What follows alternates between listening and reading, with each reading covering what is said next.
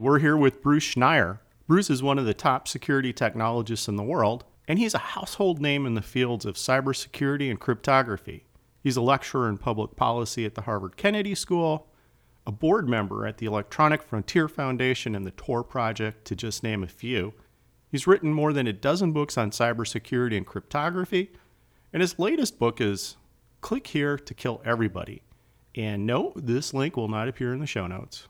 Today, we'll be talking about securing autonomous vehicles, considerations for vehicle to vehicle and vehicle to everything security, securing the Internet of Everything, or Internet Plus as Bruce calls it, and his new book. Welcome to Thinking Through Autonomy, a podcast to help you understand the promise and impact of autonomous land and air vehicles in our world. I'm Ken Dunlap, managing partner of Catalyst Go, taking you on this journey. Hear and read more at thinkingthroughautonomy.com. Now it's time to take your hands off the wheel, foot off the pedal, hand off that throttle, and let's go. Bruce, welcome to Thinking Through Autonomy. It's really good to have you here. Oh, thanks for having me. I want to start today, Bruce, talking about browsers, you know, which are these things that are effectively our windows to the internet and everything connected to it, the internet of everything and the internet plus. And it seems that since really the early days, you know, the times of Mosaic and Netscape, we had this browser war going on, which really was focusing on the technical superiority of one browser over the other. But now it seems when we're talking about browsers, we're talking about the ethical superiority of one browser over another. Where are we when it comes to privacy and security and browsers, and what's the future looking like, Bruce? Right, it's interesting. Browsers are the window through which most of us access pretty much all of the internet.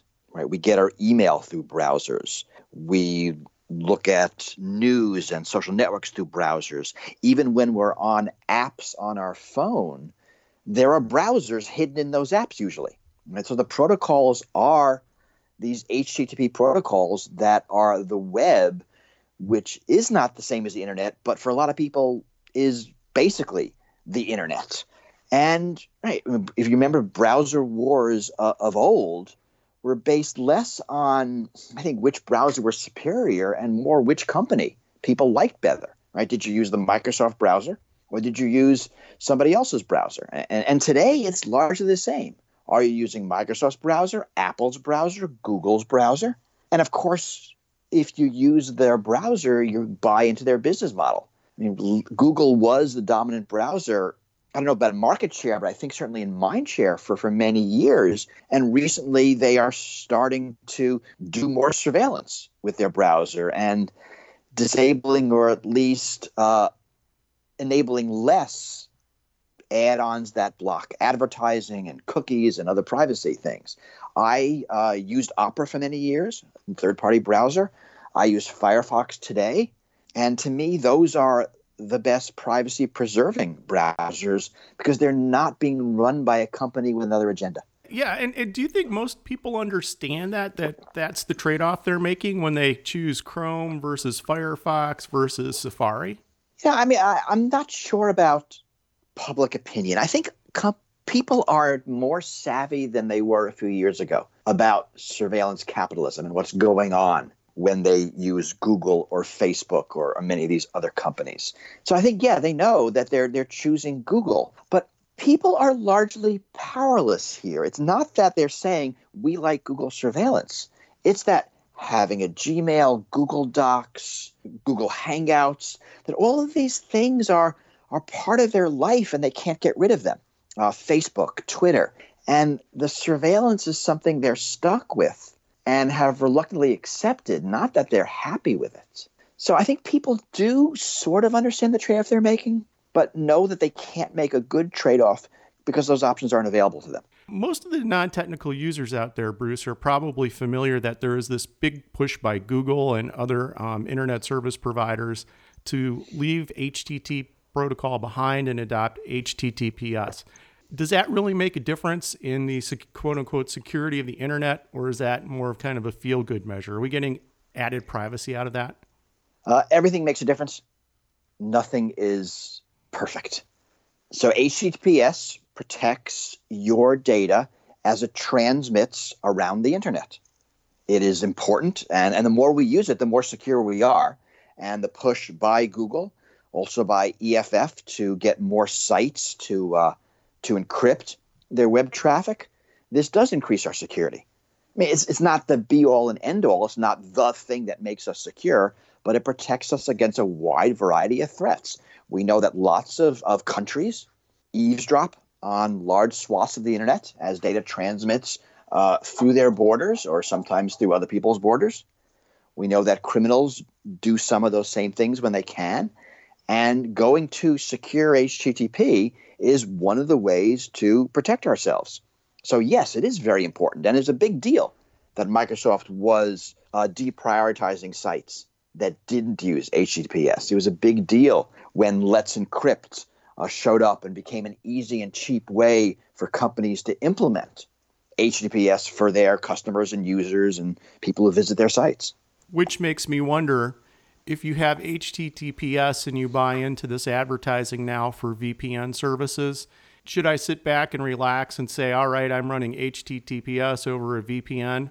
I'm doing about as much as I can in protecting this device over the airways?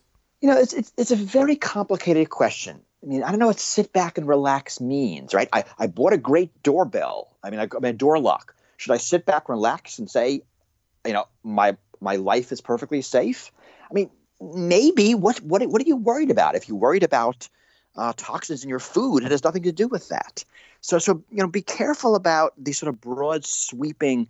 I did a thing, therefore I don't have to worry about anything.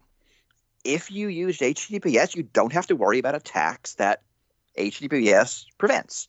You do have to worry about other things, but you might not because maybe you don't worry about those things. It you know really step back and think about what are the threats you're worried about. You know, you know before I can answer that question, are you a dissident in China worrying about getting arrested or tortured? Are you a consumer in the United States worried about somebody knowing your your preferences? Are you a criminal? Are you a government? Who are you and what are your issues? And then we can talk about whether certain things are enough. So let's kind of move this conversation into the future when it comes to wireless. And as you and I both know, 5G seems to be the be all end all catchphrase that everybody's using. The drone manufacturers are offering us beyond visual line of sight with drones. The driverless car manufacturers are offering us a world where cars speak to one another and they speak to cities. And I'm wondering, Bruce, do you think we've learned any lessons about the security of 5G um, from what we've seen with Wi Fi, what we've seen with WPA3, and some of the vulnerabilities that have been found in it, and even just basic cellular technology? Are we learning what we need to when we have these powerful networks that are going to be out, you know, in the wild any day now? I'm going to be annoying and pick apart your question again. It depends on who you mean by we, right? If we is me and my colleagues, yes. If we is the government, no. If depending on who else we're talking about, it, it's going to be any number of different answers.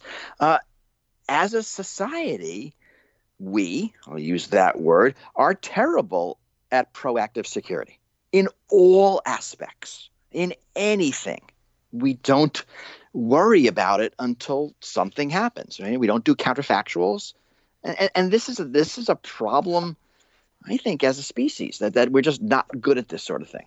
So we tend to make the same mistakes over and over again in all aspects of our life, and and, and technology is is just one of them. Uh, certainly, the lessons learned by the computer industry aren't translating to other industries as well as we might think they do. So you're seeing the same mistakes being made by the manufacturers of uh, cars and appliances and thermostats and Roombas that were made by Microsoft and others 20 years ago. Uh, 5G, I mean, I, I think that's a really important technology to look at. It's not less secure than anything else. I mean, all of the cellular technologies have been terribly insecure. So I mean, uh, lessons learned are more complicated because they've never been learned. But okay. you know, when moving to a world where you talk about 5G and things, where this stuff is more important, and I think that's why I'm worried today And not because the computers are different, because what the computers are attached to are different. Well, let's then talk about the Internet of Everything or Internet Plus, which is the focus of your new book, Click Here to Kill Everybody. Um, so we do have these billions of new devices that'll be coming online. As you point out, many are going to be made by the lowest bidder. These devices have to authenticate and communicate with one another. When we talk about this big, huge Internet Plus, do we know what the, the highest priority vulnerabilities are that we need to start tackling? You know, I, I often dislike ranking vulnerabilities in priority because I think the vulnerabilities are more broad than that. And if we tackle the highest priority, we're going to miss the ones underneath it, which are probably worse. So I think there isn't an understanding of how things fit together. And what we're doing, what we're building, is a world where everything is connected. So 2016 vulnerabilities in internet connected digital video recorders and webcams were used to build a giant botnet that dropped a domain name service that dropped a couple of dozen very important popular websites. And so right, there's an attack vector which doesn't get anybody's list, but that happens to be how a good part of the internet was taken offline for a while. Uh, 2014, right, the first major cyber attack against the United States, the victim was, was Sony. Again, no company that would be anybody on anybody's top 100 or probably top 1,000 list of nation state targets within the United States. So it, it's the broad risks I worry about more than let's pick the five things that'll make a really good, uh, scary news story and talk about them. One of the things I think we all expect is that the manufacturers of these devices update their firmware as soon as they know that there's some sort of vulnerability out there that could be exploited. And I know that one of your concerns is the patching of routers, the patching of the infrastructure out there. Do you think there's a solution for scaling up this patching process as we get hundreds and millions of more devices out there in the Internet Plus? You know, we know how to scale patching. we can patch every Microsoft operating system, every iPhone. We can patch lots of things. What we can't patch is lots of different things and lots of things that aren't supported anymore. And so the reason patching works, actually, let's step back. The reason patching exists is because we don't know how to write secure software. We haven't the faintest clue. So we do the best we can, and we are agile. When vulnerabilities appear, we quickly write patches and promulgate them down to individual devices. That's what Microsoft, Apple, Google, all the big companies do. And that works. It works pretty well. That's how we get security, even though we don't know how to design security out of the box. Right? Different than how we do airplanes. Right? Airplanes are get it right the first time, but software is, you know, get it pretty good and fix it quickly when you find problems.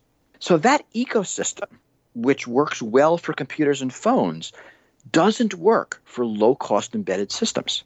They're often designed, which is said by the low bidder, offshore by third parties. Engineering teams come together, uh, write the software, then disperse. They don't have security teams on staff to write those patches. So, those low cost devices you have, there's no one there to write the patch. Sometimes, actually, in many cases, there's no mechanism to install the patch.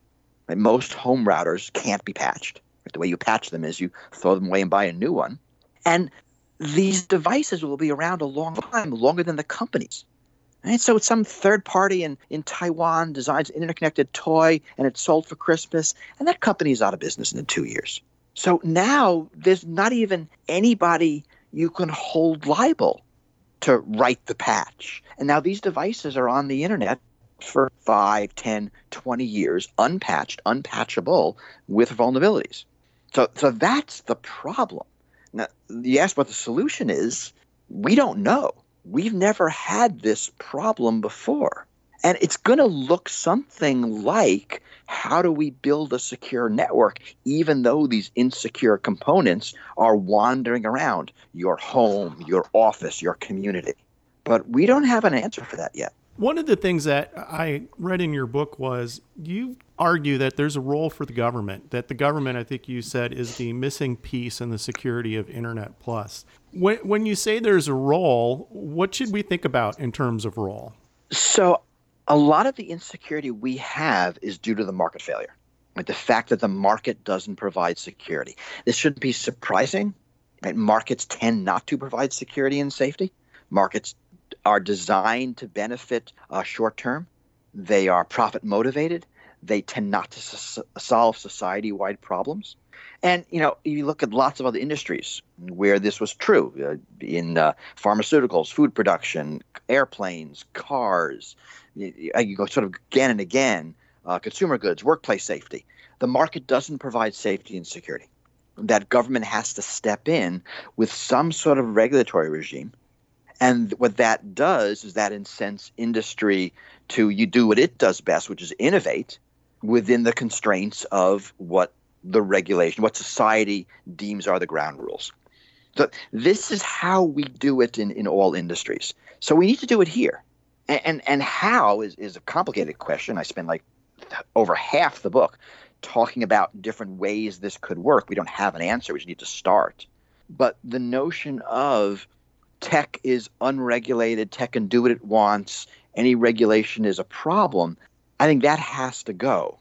That we, we really have to start thinking better than that. And I think we will as the internet starts affecting the world in a direct physical manner. One of the points I make in the book is that what's changing is that the internet is now touching the world. It's a car, it's a thermostat, it's a medical device. And instead of your spreadsheet crashes and you lose your data, it's your embedded heart monitor crashing and you lose your life. And that difference will spur government action. Let me ask you this, though. I think a lot of where the government sets the bar winds up being the important factor in those regulations. And aren't you worried that regardless of where the bar is set, if it's super high, if it's super low, that manufacturers are going to come back and say, we're going to give you the bare minimum. We don't have any incentive to give you more than the bare minimum because the regulatory stick only comes out if we don't meet what you put in your regulation and therefore that kind of disincentivizes you know going over and above or are you arguing that it's better to have a bar than to have no bar at all well if you have no bar at all you get no safety or security I mean, let's sort of take another example. There is a, a regulation that specifies how many insect parts can be in your breakfast cereal. Right? there is a number, right? And you're right. The breakfast cereal industry will not do any better than that minimum. And it's not zero, by the way. If there was no regulation, there'd be way more insect parts in your breakfast cereal. So you're right. None is better than a little bit, but a little bit's better than a lot. I mean, regulation is complicated. You know, we in tech tend to have a very simplistic view of regulation. You must do this, you can't do that. But when you look at how industries are regulated, uh, it's not that simple. Regulations uh, can be flexible, they can be situational. They can be uh, implemented by courts. They can be implemented by agencies. They can be domestic, international. They change over time. Uh, sometimes it's it's industry led. Sometimes it's government led, and we need to look at the, the very complicated methods by which we regulate all the industries that affect our lives you know, both of us are, are indoors right now, and neither of us are worried that the ceiling will collapse on our heads. Right? That is a direct result of a regulation. Now, you go back to the Babylonian times, the regulation was basically if the ceiling collapses on someone's head, the architect that designed the building will be killed. And that was a very pretty, you know, that was an interesting regulation because it, it didn't specify any how. All it said was, look, architect, you're responsible for the building not collapsing. You're responsible with your life. Now, that regulation will spur lots of development in building safety because now you have an architect that will do a lot of work to engineer the building properly. Now, I'm not saying we should behead the the heads of social media companies, although some are calling for that. But that sort of incentive structure does make it so companies might go, beyond the minimum because there is no minimum. We're not specifying you have to be level six on a scale of one to 10. We're just specifying that. Now, as we go the other way, not saying you have to do these certain things, we're just specifying an outcome.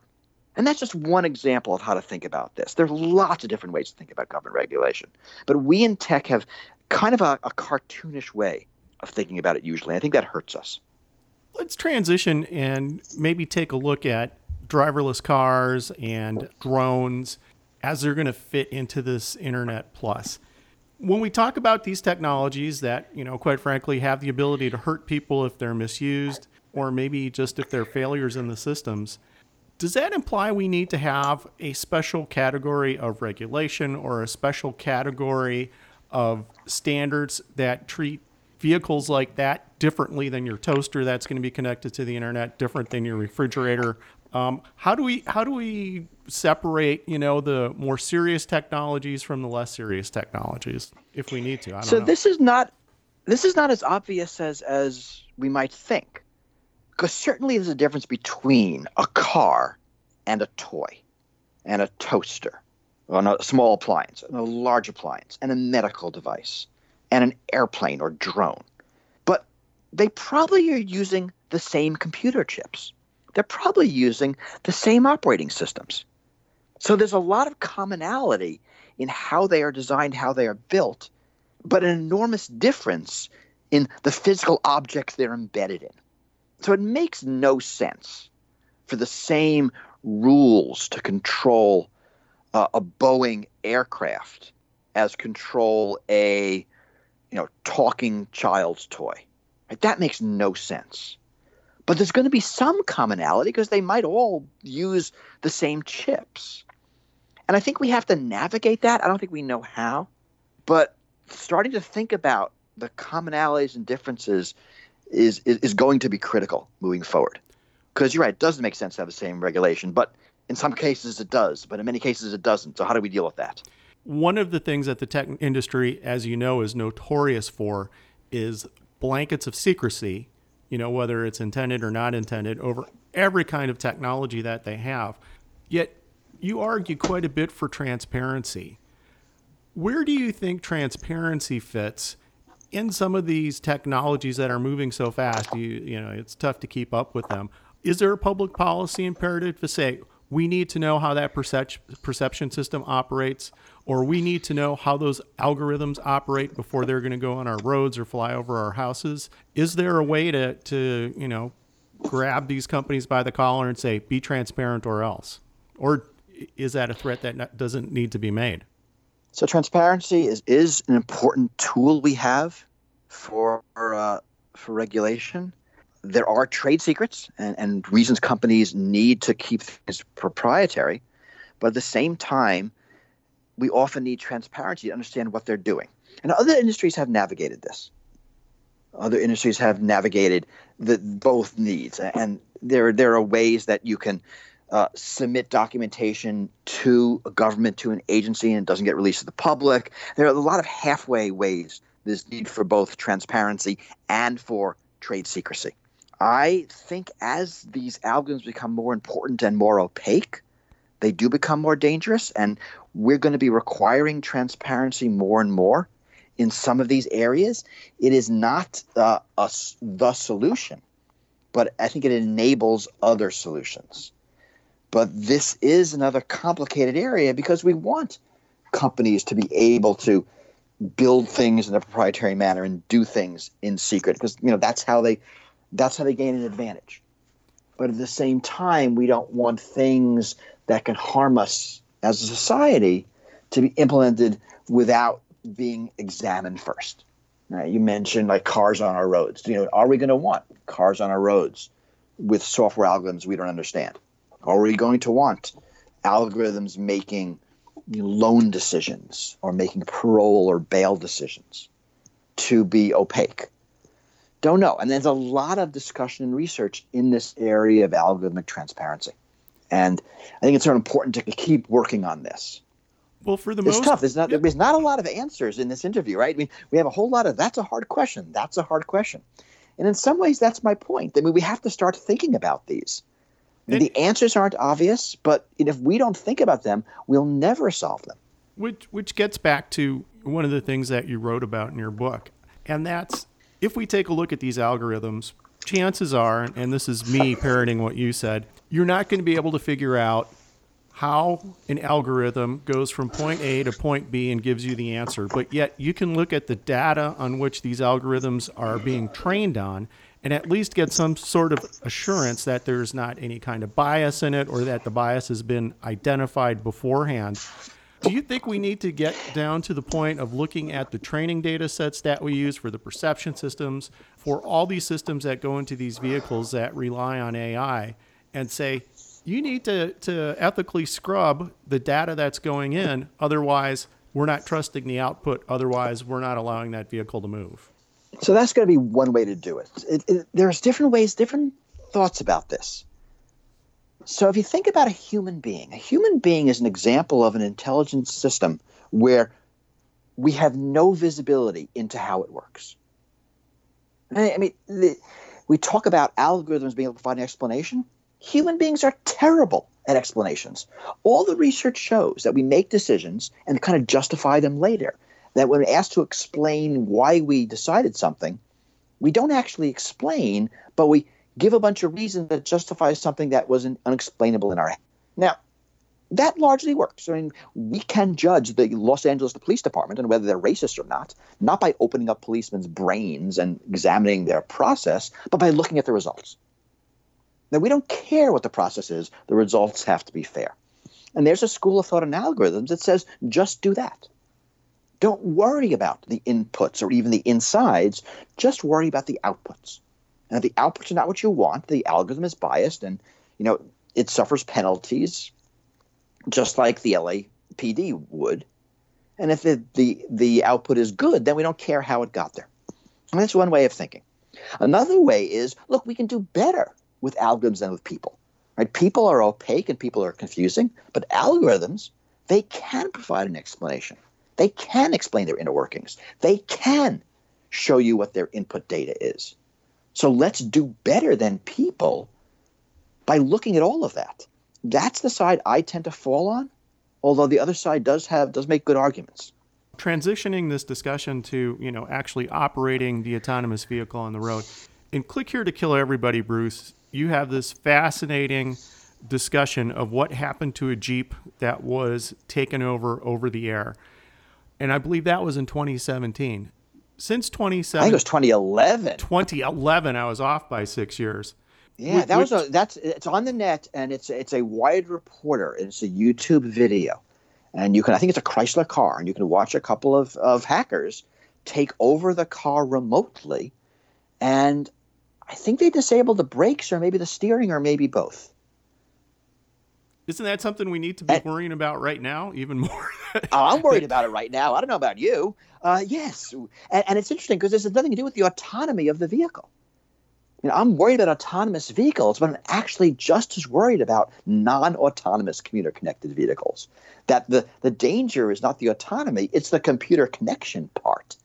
And you know, since 2011 auto manufacturers are taking it more seriously. I, I'm not sure how much better they're doing. I don't follow that industry closely.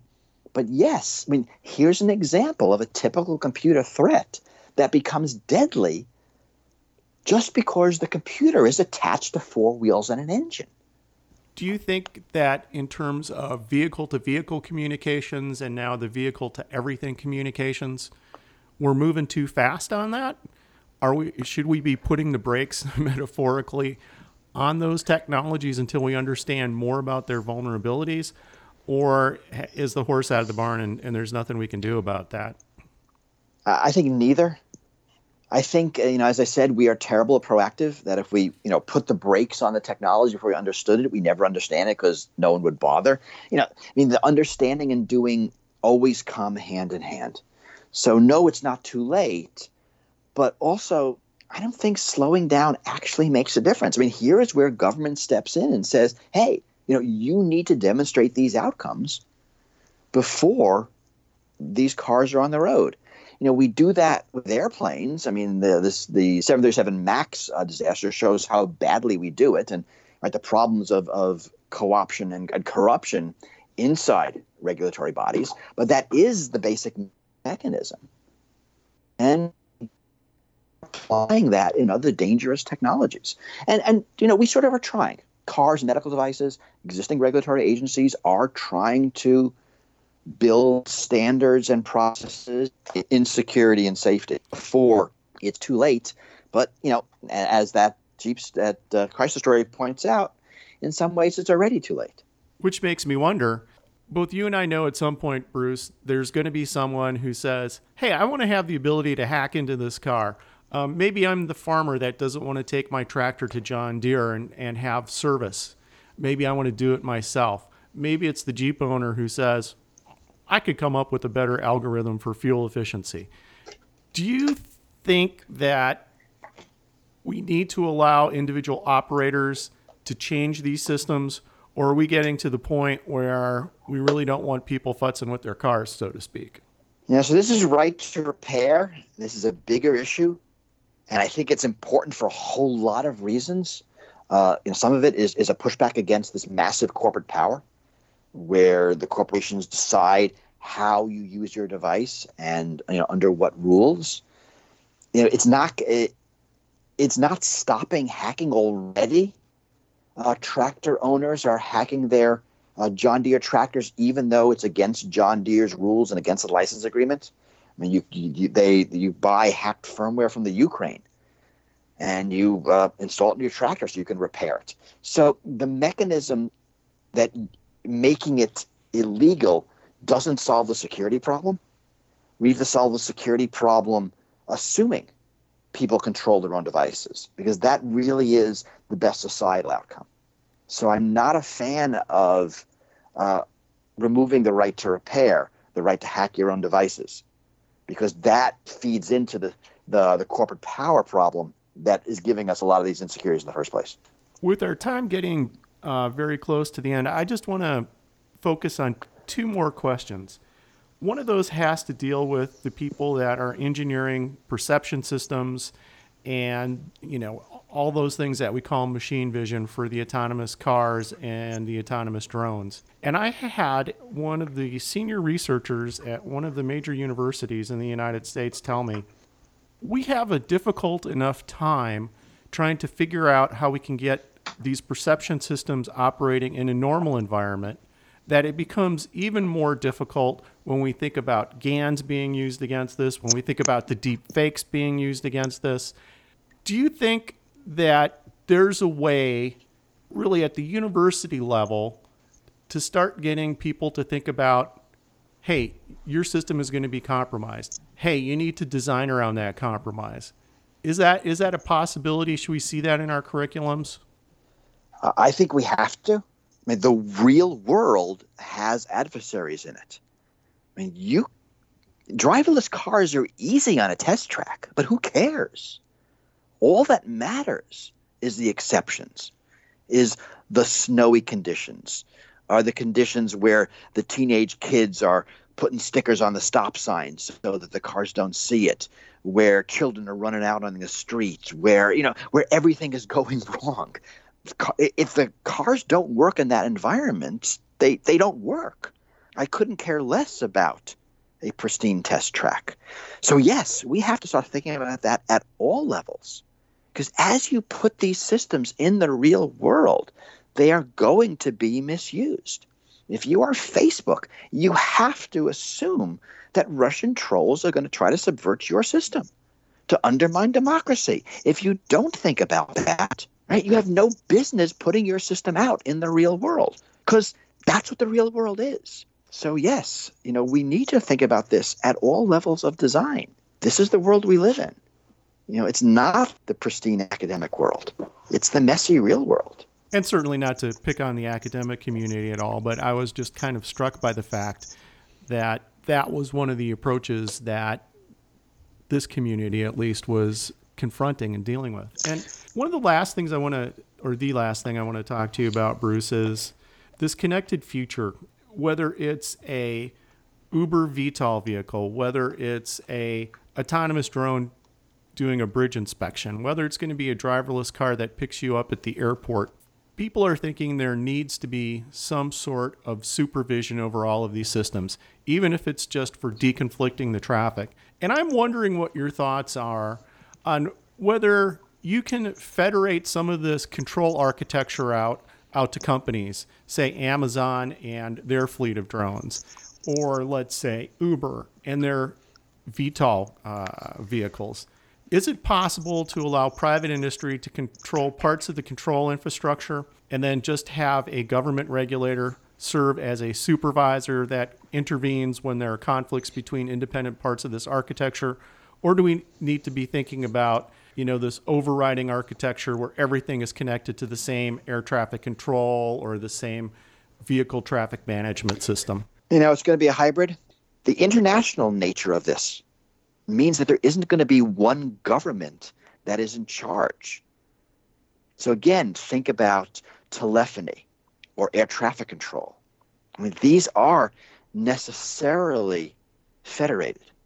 And I think the complexity and the uh, the scale and scope is going to mean that you have to push regulation, uh, conflict resolution down as far as you can, and you won't be able to do it centralized.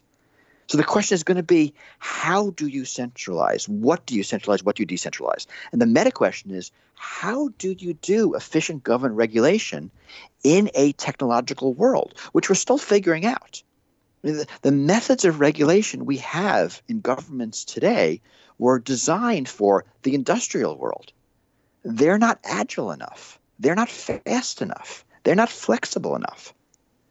And it is an open question that we need to figure out is what does governance look like in the information age? And that's a very important question that we're just starting to figure out. Bruce, I just want to thank you so much for your time with us today.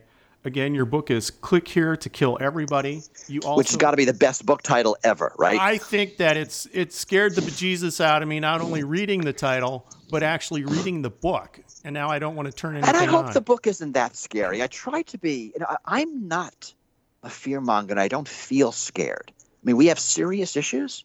I think we will solve them. I don't think this is the end of the species, but we need to get cracking. And, and, and I think just confronting those questions it opens your eyes up. And and I think that this book, Click Here to Kill Everybody, does a fantastic public service on that. Um, and just to, well, thank you.